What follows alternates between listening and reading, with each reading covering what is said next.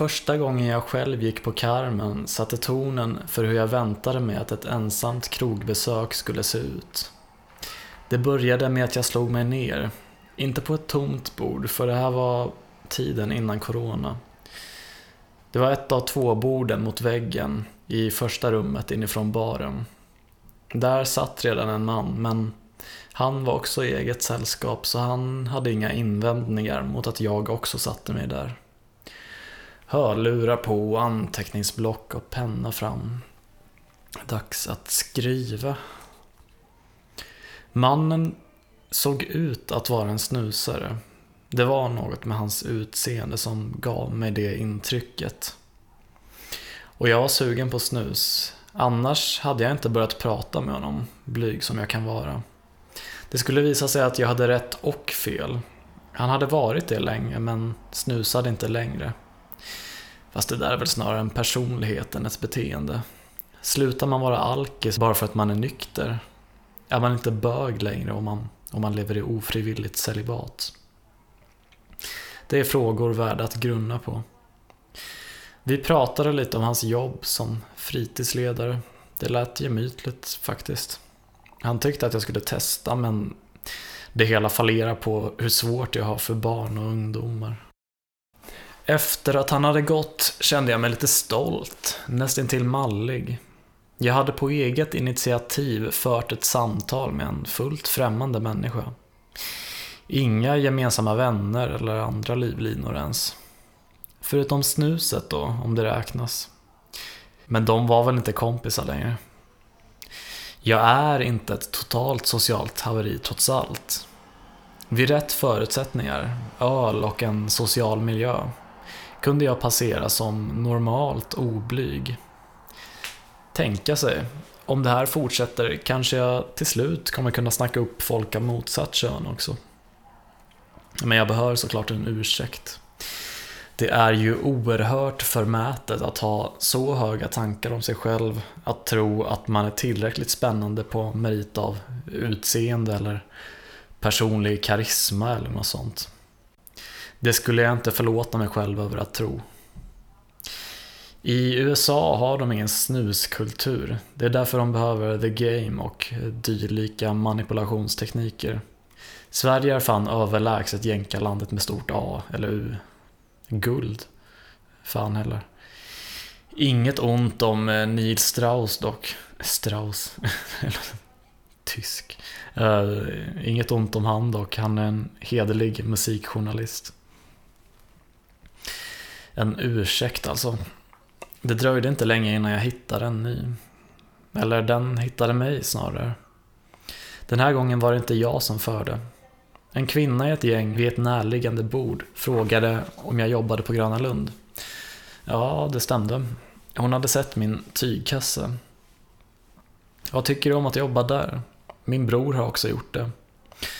Jag höll på att svara men det kändes klumpigt att hålla ett samtal på sådant avstånd. För att inte ta i beaktande att det är dåligt beteende att behöva skrika sina repliker över lokalen. Jag ville inte förorena Carmen med en massa onödigt oväsen, så jag gick fram till bordet och frågade om jag fick slå mig ner. De välkomnade mig med öppna armar.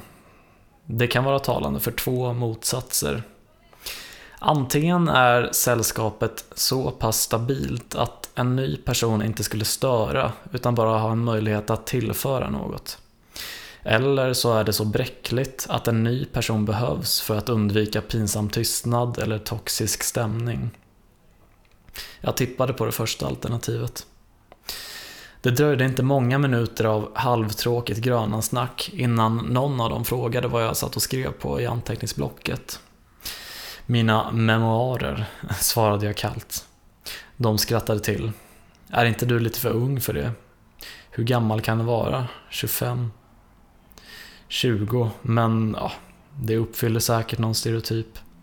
Fattas bara helsvart mundering och en cigg i mungipan och att lyssna på, jag vet inte, Bacharach eller eh, Current 93 beroende på om man tagit den högra eller vänstra vägen. Nej, men jag tycker faktiskt att jag har en del att berätta, svarade jag med ovanligt självförtroende. Även om jag ärligt talat gör det mest för mig själv, terapeutiskt och så vidare. Vilket inte fick mig att framstå som mindre skitnödig direkt.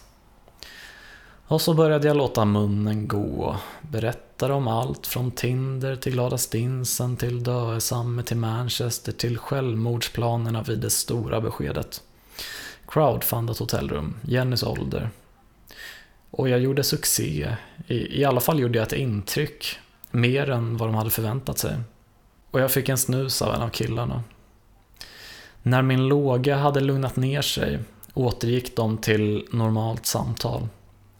De pratade lite om kvinnans ex. Intressant. Hon var alltså singel. Tidiga 30. Hon kunde bli min yngsta. Hennes utseende var verkligen inget att klaga på. Och inte heller hennes allmänna utstrålning. Men Olle motades i grind med full prakt. Hon skulle till en nattklubb. Och även om en inbjudan hade varit på tal vet jag inte om det hade varit värt det. Jag satt kvar en stund. Kunde ha varit mer produktiv, men om skrivandet var terapi, då hade jag fått känslomässig avlastning genom samtal istället. Och om det var litteratur, för mig att producera och andra att konsumera, vilket det mycket väl kunde vara, mm, ja, då skulle det förmodligen inte ta slut efter att den här episoden blivit avhandlad. Jag må inte ha någon fantasi, men jag är inte liberal nog att tro att historien har tagit slut. Och trots allt, hur ska den nya historien syntetiseras om jag inte är ute bland folk? Min främsta egenskap är en brist på integritet, en skamlöshet som många kan uppskatta, verkar det som. Och som inte minst hade framträtt under kvällens samtal. Min enda ånger låg i att jag inte hade tagit namn eller nummer eller Facebook från herrarna eller damen vid bordet. Men jag kände på mig att det här bara var en försmak av vad som nattlivet kunde locka mig med. Nu ska vi se. Ja, någon slags intro där. Jag, jag, jag kan ha ett så vanligt Swish 0738755896. Tack för att ni lyssnar bara, men, men skicka gärna en liten gåva. Jag tänkte sluta ha sådana här långa intron. Det blir bara störigt om man lyssnar på dem i, om man sträcklyssnar eller vad man säger. 6 juli 2019. Det var en månad efter Simmerparksfirandet för året. Jag var på väg till en annan park. Jag hade velat lite. Om jag stannade kvar på min arbetsplats i en timma så skulle jag få se Jakob Hellman headlina sommarkrysset. Men äsch. Jag kom fram till att jag ändå föredrar studioinspelningar framför livemusik. Nu verkar han dessutom ha kommit igång igen, så um, det lär inte bli sista gången jag får chansen. Och sommarkrysset, är inte det lite väl svennigt? Jag hade gjort mig dålig bland målgruppen. Inte för att jag hade stått mitt i folkmassan ändå. Är det packat med folk ska man antingen stå längst fram eller längst bak.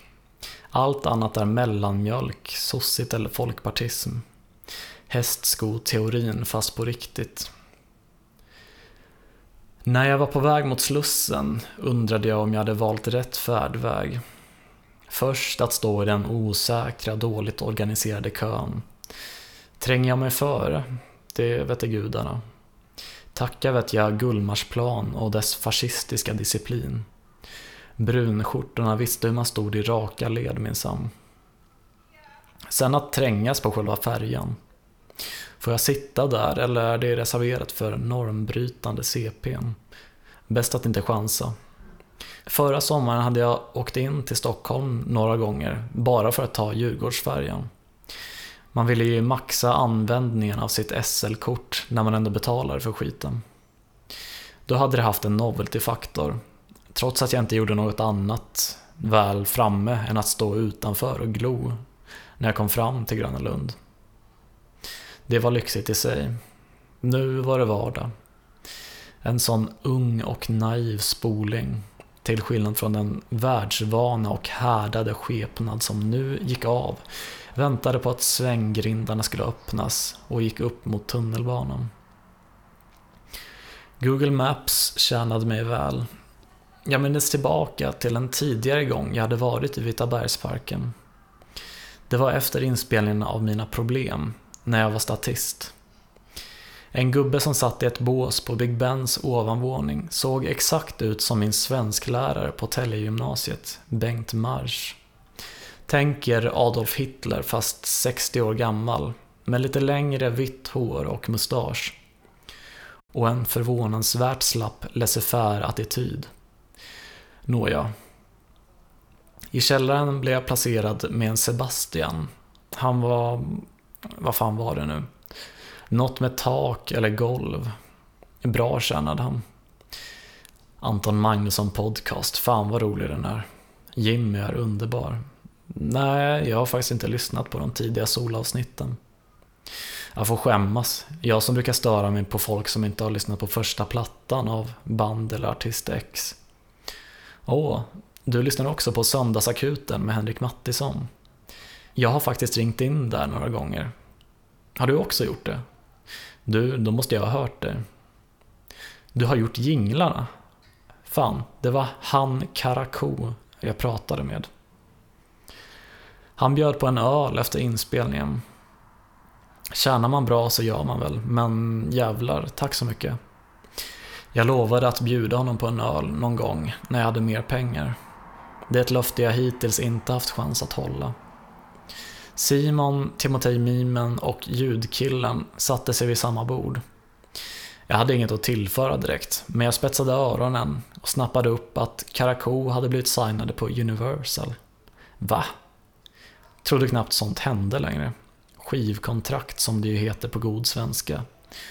Och på en så stor aktör när man är så förhållandevis liten. Färgar mig imponerad. Det blev tal om att dra vidare till ett närliggande ramenhak.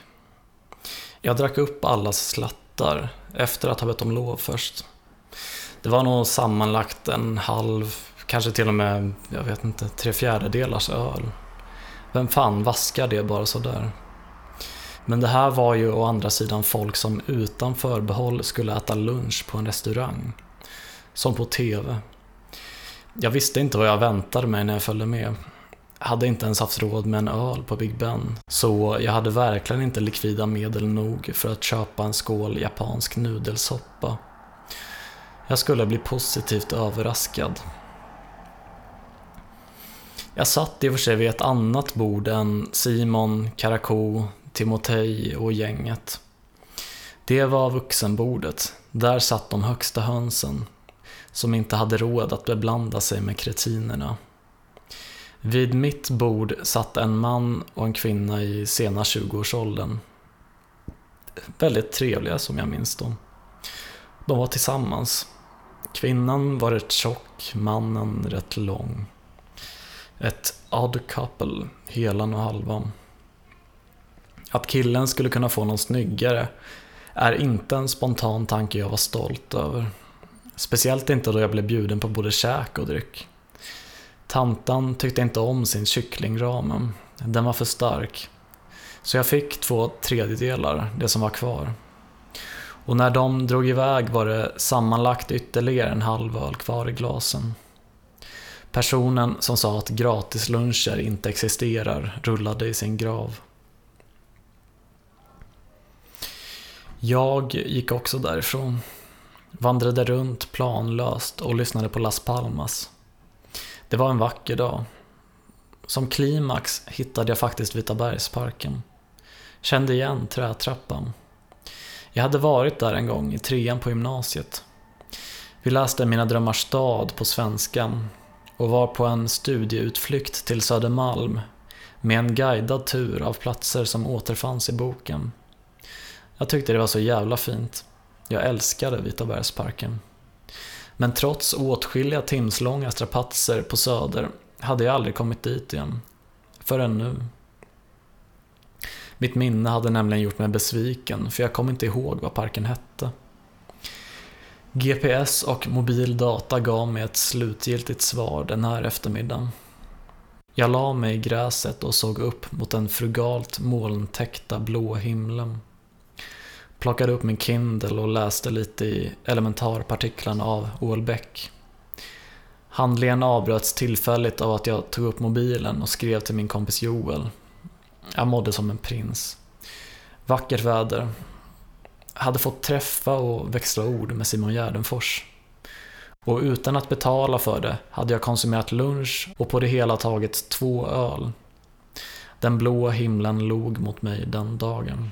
Den sommaren, den sommaren, den kommer igen Var har du tagit vägen? Jag saknar dig min vän Var är du nu när jag har hittat kärleken? Den sommaren, den sommaren, den sommaren Jag minns den tiden, jag minns den som igår den sommaren För ganska exakt tre år sedan Det var då och nu var nu.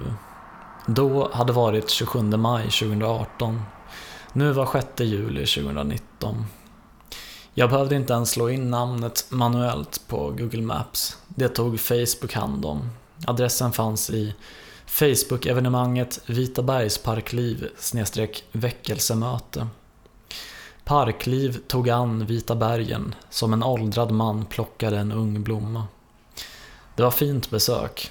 Filip, även känd som Kalmar-Jesus, hade kommit långväga från Småland för att i tungor tala oss en frälsning och leda oss åt den rätta vägen. Min ankomst var inte lika elegant och klädsamt tidig som den brukar vara. Filip, Robert och Erik Hjulström var redan på plats. Möjligen någon av bröderna Kronsjö också. Jag slog mig ner på gräsbädden, på vänstra sidan och en bit upp från stigen om man ser nerifrån. Robert hade med sig en liter av sitt hemmajästa vita vin. Min statligt alkoholmonopols mödomshinna var fortfarande obruten. Jag hade med en bluetooth-högtalare och satte på Vara vänner mitt i en förklaring om att jag hade försakat möjligheten att se det stora havets vittne för att komma hit. Men det fick det vara värt. Det var ändå parklivsträff. Som du sa, jag kan ta och hälsa på någon gång och du kan komma hit. Så jag hör ingen som säger till mig du lever på kredit. Men hon öppnar ett fönster och hon blåser vind och hon bryter min lag. Och jag ska aldrig stänga in någonting igen Men idag har jag suttit timme ut och timme in. Inne här. Jag har suttit för länge för alla små begrepp blir svåra att hålla isär. Jag har suttit för länge för allt som är kvar här. Ett fotografi. Och alldeles utanför flyger hela livet den var det inte igår man hörde sist, utbrast vissa. Mitt hår började bli lite för långt för min smak. Det blev en för stor ansträngning att trycka upp nackhåren i de små gröna hettorna vi kioskmongon hade på nöjesfältet. Så jag bad Robert att klippa mig med en sax jag av någon anledning hade i väskan. För att skapa content livesänder någon friseringen i gruppen Parklive. Och stirrandes i kameran utlovade jag tufsarna jag förslöt i en plastpåse till högstbjudande. Jag har nog fortfarande kvar den där påsen med hår någonstans, skulle jag tro. Två nya personer dök upp. Anders och Björn. Tinderkillen och brevbäraren från Hirschenkeller och Ravet. Trevligt. Jag var i vanliga fall inte kompatibel med stora sällskap. Men alla här var personer jag tyckte om. Ett smörgåsbord. Anders var lite orolig. Eh, Johan Bengtsson var på väg, men han skulle inte vara ensam. Nej, han hade med sig en dejt. Som också hade varit på en dejt. Eller åtminstone matchat och skrivit lite med Anders. Inte lika spektakulärt som Robert som är buksvågen med Don Park, men ändock. Parkliv och dess hangarounds var en enda stor ormgrop. Förutom den unga kvinnan som varit överviktig och hade rosa hår hade Johan med sig en Systemet-kasse. Några lagom flippiga flaskor, bland annat en cider med jordgubbssmak och en som smakade energidryck. Kronan på verket var Arboga 10,2, Nekrofilölen. En av Parklivs identitetsmarkörer. Några andra markörer värda att nämna är Vaporwave, Hörlurar på krogen och Elias Canettis bok Förbländningen. Jag tog en klunk från Arboga. Fy vad äckligt. Nektar åt gudarnas svin och slavar. Jag delade väl helt enkelt inte smaken för lik i sängkammaren. Men Johan Bengtsson är alltid trevlig att träffa. Även om han ibland kan växla i känslor likt en bipolär. Han är Parklivs kvinnors älskling och har en silkeslen stämma som nästan inte går att skilja från en annan serieräv och en annan Johan, det vill säga Andreasson.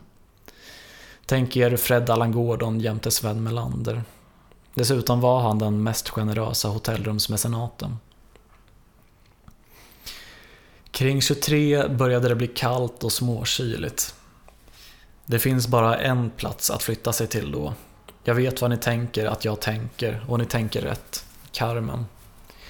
Några lösgjorde sig från gruppen. Några följde med på den inte alltför långa gångsträckan dit. En kompis till Robert, eh, han är känd som radarparets maskot, dök upp. Han hade varit för radarparets namnlösa podd vad Lampinen hade varit för magister, om det överhuvudtaget säger något. Jag har hört att du har CP, stämmer det? Frågade jag. Vem har sagt det? Utan tvekan slängde jag Björn under bussen, jag röjde min källa. Det stämde, men det är inget han gillade att prata om. Jag bad om ursäkt för att lindra min skam.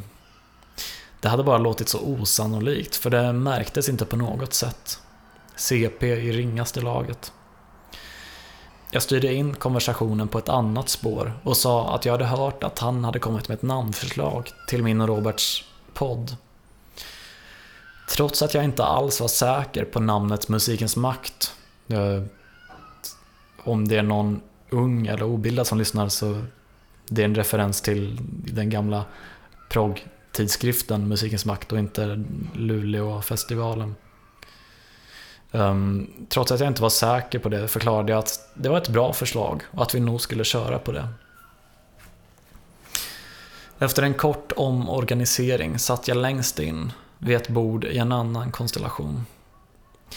Med en upphälld flaska Karu i ett glas i min högra hand höll jag monolog för Björn. Vi satt i det bakre rummet på övre våningen sett från gatan. Jag blev sentimental av berusningen så jag babblade på om Jenny och om livets meningslöshet. Det finns för många människor på planeten Tellus. Jag har ingen egenskap som ger mig ett egenvärde. Vad som helst som jag kan tillföra vår hårda men rättvisa värld finns det alltid någon bättre. Någon kinesisk unge, ett underbarn på Youtube. Eller någon annan, en 35-åring i Manchester. Om livet är mer smärta än njutning borde man sluta prokrastinera och begå sitt life. Romantisk bekräftelse är det enda värt att kämpa för. Men min livlina hade klippt av sig själv flera gånger om. Och allt var mitt fel. Björn försökte nyansera min bild. Han ansträngde sig oavbrutet i säkert en kvart för att tala mig ut ur det. Och det blev mer snack eftersom jag fick äran att övernatta hos honom. Annars hade jag suttit på bussen hem. Istället satt jag på buss 50 från Odenplan mot Stora Lappkärrsberget. Vi skildes åt från Anders. Jag frågade Björn varför de två umgicks eftersom jag på omvägar hade hört att Anders hade en inte jättebra attityd mot kvinnor. Björn svarade i sann skolgårdsanda att Anders var trevlig mot honom i alla fall. När vi vaknade var jag så bakis att jag ringde och sjukanmälde mig från mitt pass på Grönan. Björn berättade lite om sitt ex som hade behandlat honom rätt dåligt. Vi satte oss på hans soffa, jag med hans akustiska gitarr, han med en laptop och jag improviserade lite över en jazzlåt han spelade upp. Morgonens sista timme lades på att han visade en gerillaodling han hade i skogen bakom studentlyan på Forskarbacken. Stora Djurgårdsområdet. Ledig dag. Klipp.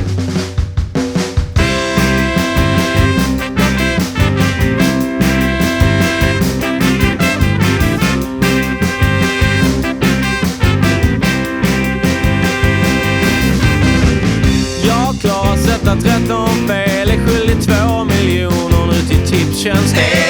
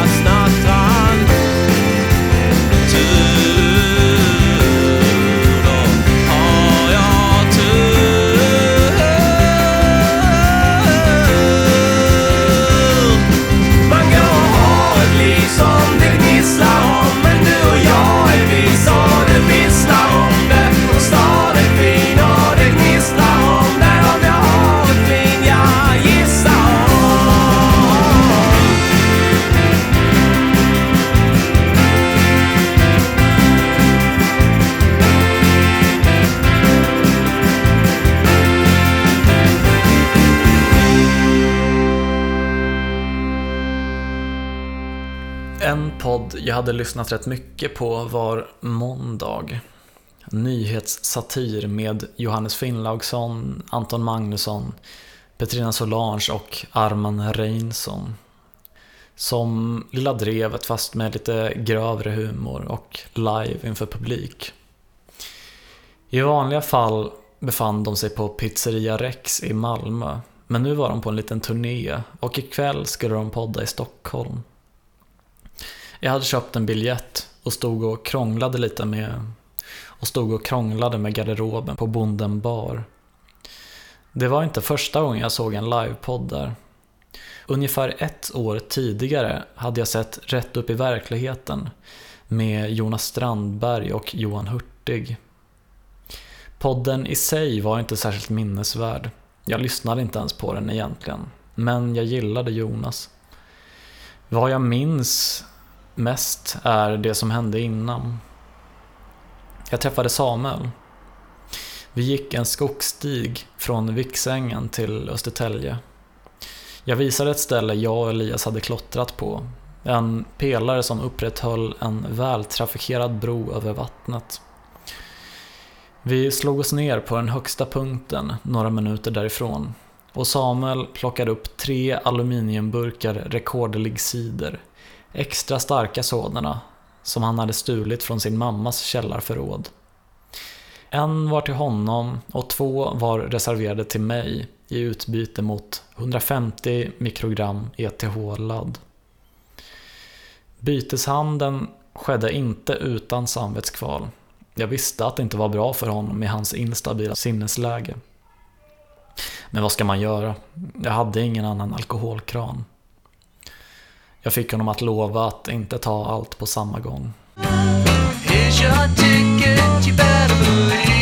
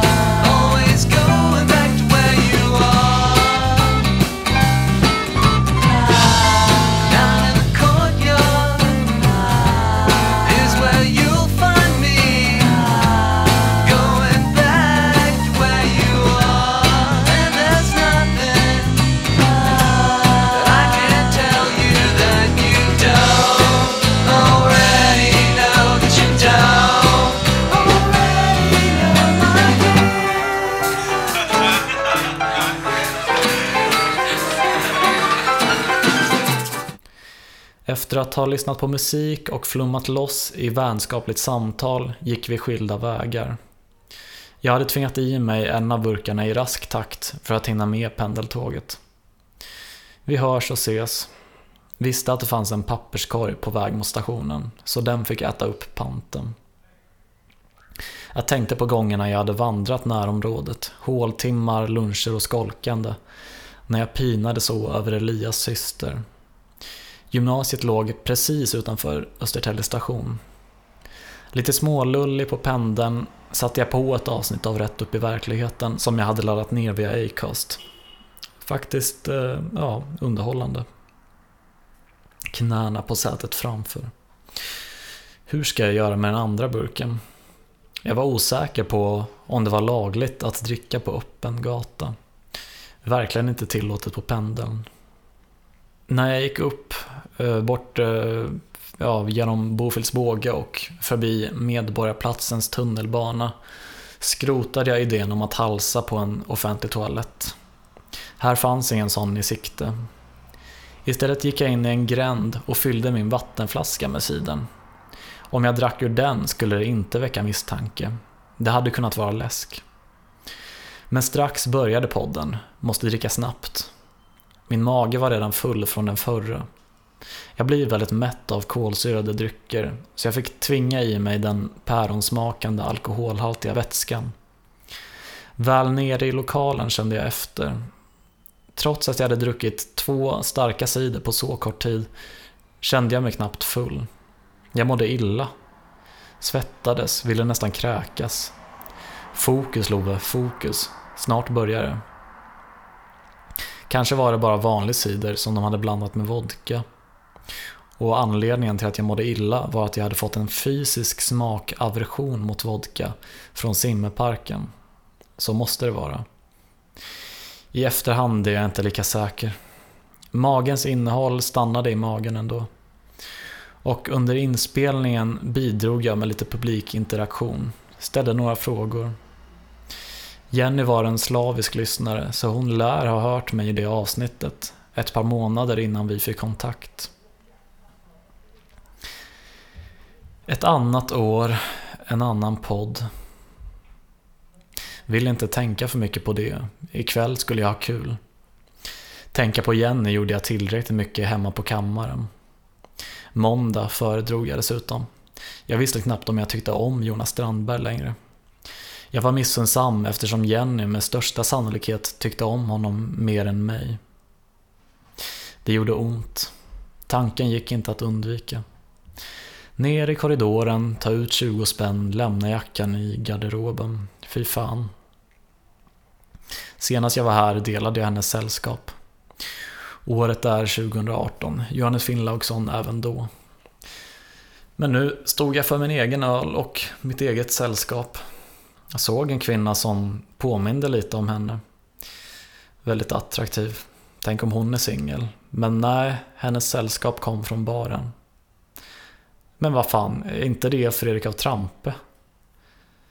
Eh, jag kan ha blandat ihop det där med någon annan gång jag var på Bonden bar, vill jag tillägga. Sittandes i soffan till höger började jag prata med ett par som satt bredvid. Hustru och maka visade det sig. En av dem hade pluggat tillsammans med Jofi och han hade varit med på deras bröllop. Fint folk må jag säga. I pausen efter första halvan kom Jofi fram för att prata och jag presenterade mig som det odrägliga fyllot han hade haft äran att prata med på uppesittarkvällen. Han tyckte vårt spontana möte nu var så kul att vi växlade några ord över scenen under andra halvan.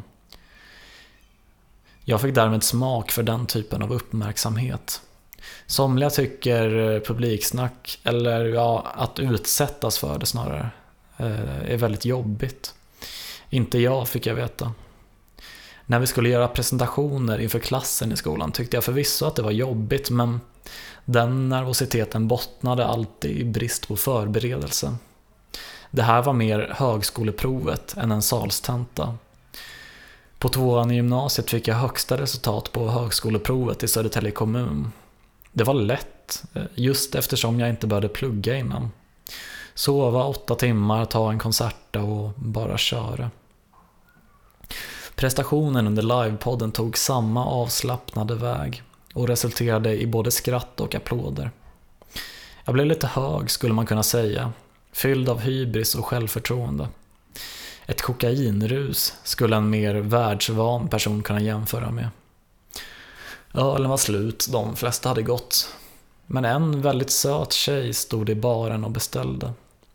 Hon verkade inte ha något sällskap så jag såg min chans. Fan vad dyr ölen är här. Vill du följa med till ett billigare ställe? Hmm. Framställer jag mig själv som ett fattigt drägg eller som en skön person med självdistans? Troligen det senare, för vi började prata. Hon var också där själv. Vi hade fått jackpot. Det händer ju nästan aldrig att kvinnor är ensamma på lokal. Nu hade hon i och för sig redan betalat för sin öl, så jag köpte också ännu en dyr öl. Och vi satte oss och pratade. Snygg beskriver henne nog bättre än söt. Glasögon, inte överdrivet sminkad, men hon hade en aura som placerade henne i snyggfacket. Blond, hon hette Patricia, 26 år gammal. Var hon min typ eller inte? Äsch, jag hade ju flera år tidigare kommit fram till att jag inte har någon typ. Mitt idealporträtt av en kvinna ser ut som mitt nuvarande kärleksintresse. Vilket borde ha varit Jenny, men henne hade jag hängt upp i garderoben för 20 spänn när jag kom in. I natt, denna ljuvliga ungdomens natt på Södermalm, var jag fri. Jag var Alexander Lukas, jag hade flyt och min typ var vem som helst som jag la ögonen på. Och hennes ögon mötte mina genom en enda barriär av glas, ram och bågar. Patricia var min typ. När vi vandrade mot Baras 2.0, mitt förslag, berättade jag om hela grejen med Jenny i minsta detalj. Alla spektakulära egenheter, knarkandet, åldersskillnaden, ja, ni har hört det förut. Jag kom också in på Samuels död och hur fruktansvärt jag hade mått när jag blev lämnad. Är det smart att prata om sånt på en, inte första dejt kanske, men ett första ragg.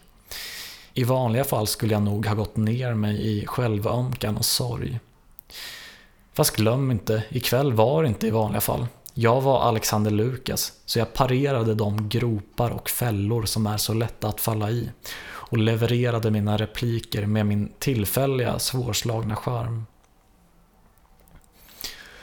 Om det senaste året hade varit en film så var inte upplevelsen betraktaren bjöds på lätt att genrebestämma. Där fanns en ambivalens. Man kunde se det som ett relationsdrama med snyftardrag. Eller, som jag gjorde ikväll, kunde man se det som en komedi. Här ska ingen glädjeritual mördas vid mitt fåfänga altare. Ska man bjuda på sig själv ska det vara till andras gagn. Både jag och Patricia hade nära till skratten när anekdoterna förmedlades från tanke till mun till öra. En öl blev till två, blev till tre, ner för trappen till baren, upp igen.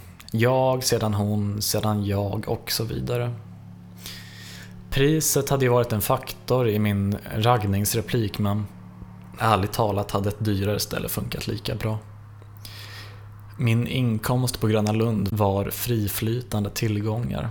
Jag bodde ju hemma så ikväll behövde jag inte vara snål. Resterande timmar försökte jag vara intresserad snarare än intressant. Fråga istället för att svara. Babbla på mig själv hade gjort mycket nog. Patricia var en lika inbiten komikerpoddskalle som jag. Hon jobbade med att städa passagerartåg som stod vid Stockholms centralstation. Rätt lugnt och självständigt jobb. Hörlurar var tillåtna så här var det inte fråga om att hitta tid att lyssna på alla poddar. Nej, tvärtom. Det lät inte så dumt faktiskt. Anställningen på Gröna Lund var säsongsbestämd, så det kanske vore något för mig. Vi tog en promenad, fortsatte prata, upp till Mosebacke. Inget kunde stå sig mot kemin jag hade haft med Jenny, men det var ändå lätt att snacka med Patricia. Vi var dock aspackade båda två. Hon verkade någorlunda svennig i sin kulturkonsumtion. Ingen gemensam musiksmak direkt. Och hon gillade fotboll, stort bayern fan När vi gick ner för Götgatan började hon snacka med en lika full gobbe som hade en grönvit halsduk på sig. Det skrålades ramsor. Jag låtsades vara en av dem. Började bullshit om att Hammarby kanske inte vann alla matcher, men de spelade med känsla. De hade själ, de var äkta. Vilket är mer än vad man kan säga om vissa andra lag. Egentligen är jag helt ointresserad av sånt, men vad gör man inte när det vankas fysisk närhet? Det hade varit en annan sak om det var AIK, så billigt säljer jag mig inte. Björns trädgård bjuder alltid på något under småtimmarna. Den här gången började ett skumrask på en parkbänk inleda ett samtal med oss. Ville vi köpa något? Artig som jag är frågade jag vad han hade till salu. En blandad kompott av piller, lite bens och vissa opiater och tjack. Fan, man blir ju lite sugen, vände jag mig och sa till Patricia. Hur mycket kostar det? En femhunka för ett gram. Säkert utbankat med bakpulver. Tar du swish? fnittrade jag. Nej för fan. Kontanta medel endast. Jag funderade en stund. Är detta en bra idé? Men nu ville jag inte vara tråkmåns eller nej-sägare. Jag ville ro skutan SS Patricia i hamn. Så jag tog tag i hennes hand, bad mannen vänta medan vi sökte upp en bankomat. Jag levde fan i en film, tänkte jag när jag lämnade över den nystrukna sedeln och tog emot den lilla påsen med amfetamin. Köpa knark på gatan, sånt händer väl knappt i verkligheten. Under hela kvällen hade jag inte gjort några direkta närmanden. Inget hångel, inga flörtiga kommentarer. Jag hade tur ikväll. Jag var Alexander Lukas, sånt var överflödigt. Min magkänsla sa att jag var på rätt spår. Och jag sa att jag inte skulle kunna ta mig hem. Sista bussen från Södertälje hade jag missat med råge. I nödfall kunde jag försöka fiska i listan av perifera bekanta som bodde i huvudstaden, men det var inte spelet jag spelade. Linan var ute här och nu och jag fick napp från Patricia. Ja, gick väl bra att jag följde med hem till henne. Rumskamraterna var annorstädes, så hon hade ingen att stå till svars för. Var var det hon bodde? Solna. Blå linjen, rödgul ort. Vi satt mitt emot och jag samlade mod nog att klämma ur mig en komplimang. Måste bara säga att fan vad söt du är. Flörtigt tonläge. Som sagt, snygg är mer korrekt men söt lät mindre dräggigt. Mer bibliotek än nattklubb, även om hon verkade mer som en partypingla än en fånig pseudointellektuell som jag. Man ska vara sann mot sig själv och ärlig om sig själv mot andra. Tack, skrattade hon tillbaka, detsamma. En blick, ingen kyss. Äh, vad fan, jag ska sova hos henne. Ingen brådska, något kommer hända. Lägenheten var väldigt stor, två våningar. Uppför trappan låg hennes sovrum, snedstreck vardagsrum. Suddiga gränser och gigantisk planlösning. Sängen var lagom stor. Jag sköljde kuken noga i handfatet. När jag kom tillbaka rotade Patricia fram ett paket kondomer under sängen. Raka rör alltså. Ingen tvetydighet. Det började mer och mer likna en social rit, något som bara förväntades ske. Ett underförstått villkor mer än ett passionerat kärleksmöte. Vem bryr sig? Man får passa på när tillfälle ges. Snyggare än så här får jag aldrig igen. Du är så jävla sexig, stönade jag och masserade hennes bröstvårtor. Mina fingrar kom till användning. Jag klädde av mig helt och hållet när penis väl stod i vakt och tog på kodisen. Vad som följde var, jag vet inte, kliniskt. Men in ska den, in och ut, fram och tillbaka. Vi hånglade inte ens.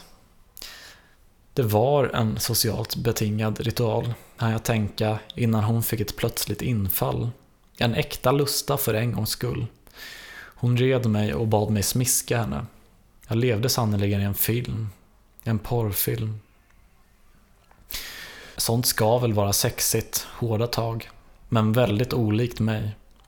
Jag är en mjukis, inte bara i mitt temperament, utan också i mitt sinne.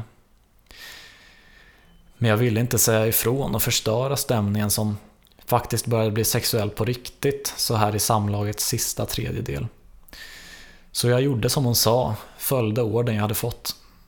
Det var ju bara en fysisk rörelse, ren mekanik. Hårdare, utbrast hon. Okej, försök igen. Ännu hårdare, visst, visst. Patricia ville väl att det skulle synas efteråt. Jag tog i för kung och fosterland. Efteråt låg jag och funderade. Hade hon fejkat sin orgasm? Hon verkade ju tända på sånt där, så kanske inte. I vanlig ordning hade jag själv inte kommit. Den saken var pinsamt tydlig. Hon hade frågat om hon skulle suga av mig, men jag förklarade att det inte var någon idé, det brukar bli så här. Min kuk skulle inte spasmera och spruta snabbare med hennes läppar runt sig. Noll gånger hundra är fortfarande bara en nolla. Det hela kändes lite smutsigt. Fast det behövde kanske inte vara negativt. Jag låg själv i sängen och försökte somna. Inget postkoitalt mys, för Patricia hade påmint mig om tjacket. Nej tack, jag ska upp och jobba imorgon. Alarmet ringde och hon satt fortfarande på sängkanten och såg på standup-klipp på YouTube. Kände du något? Inte jättemycket. Men vad fan, någon effekt måste det ha haft om hon satt vaken hela natten. Patricia visade mig Simon Gs special Vesslan på vinyl som hennes bror hade köpt och fått signerad åt henne. Den hade jag också, som tack för att jag hjälpte Simon med mjukvaran. Fast jag glömde be om en autograf. Till sist pratade vi lite om David Liljemark. Patricia gillade honom också väldigt mycket, vilket förvånade mig. Svenne på ytan, fandom i innanmätet. Du, har du någon petflaska att avvara? Skulle verkligen behövas på jobbet. Jag slängde bort min trogna tjänare igår för att komma in på baren. Visst, jag har några här. Jag tog en av, eh, det var något iste-märke. Behåll resten av tjacket. Inte för att så mycket var kvar. Det var supertrevligt att umgås med dig. Fan vad roligt vi hade igår. Hejdå, vi hörs, sa Patricia och gav mig en kort puss. Hon stängde dörren. Bakfyllan gav sig till känna successivt. Sätta upp nätet i sockervaddsmaskinen. Varmt och svettigt. Vill du ha något att dricka till dina hot snacks? Huvudvärk. För jävligt, men med en förmildrande omständighet. Fanta Exotic var slut så jag gick bak i kiosken och bytte bag-in-box med koncentrat under diskon. Jag hade varit kung för en dag. Turen var på min sida. Eller var det egentligen min sanna potential? Hade jag låst upp en dold egenskap, tagit mig ut ur min jäsande puppa och blivit en social fjäril för alltid? Bäst att inte chansa. Jag hade vunnit högsta vinsten så jag borde rida den här vågen så långt som jag bara kan. Inte vänta på nästa. Upp med mobilen, fort nu, innan mina kollegor märker att jag sölar. Ett sms till Patricia om vilken jävlig arbetsdag jag hade. Varmt och bakfull. Ett Facebook-meddelande till David Liljemark, simultant en komplimang och skryt. Min citattecken dam för natten är ett stort fan av dig. Och ett sista nummer som brände i den digitala telefonboken. En grand final, en skumraskhjälte som hade wingmanat mig till mål med sin verksamhet. Han står än idag kvar bland mina kontakter som Leo Björns trädgård. Knarklangaren. Fast han har garanterat bytt nummer sedan dess.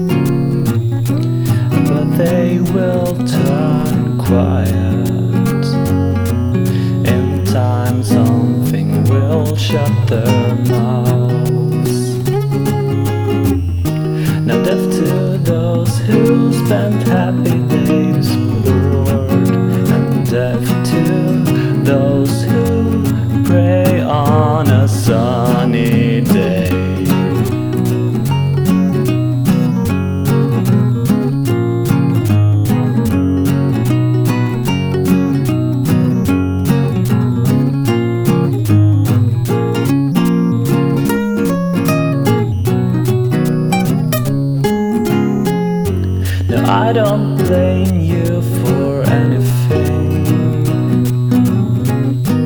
I just cannot stand the fact that you don't see how this perfect world could let anyone down. But death to those who spent happy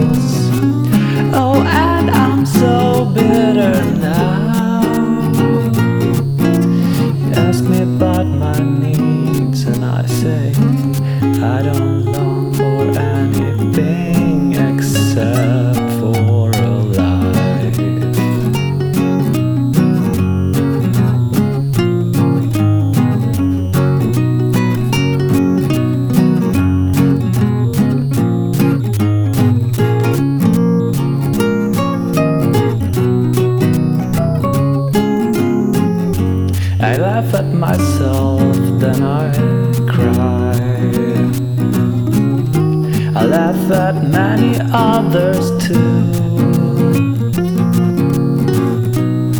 But will my self pity take me anywhere but home again? Yes, deaf to those who spend happy days bored, and deaf to those who pray on sunny day. Oh, and I'm so bitter now. You ask me about my dreams, and I just tell you about my troubles. Oh, and I'm so bitter now.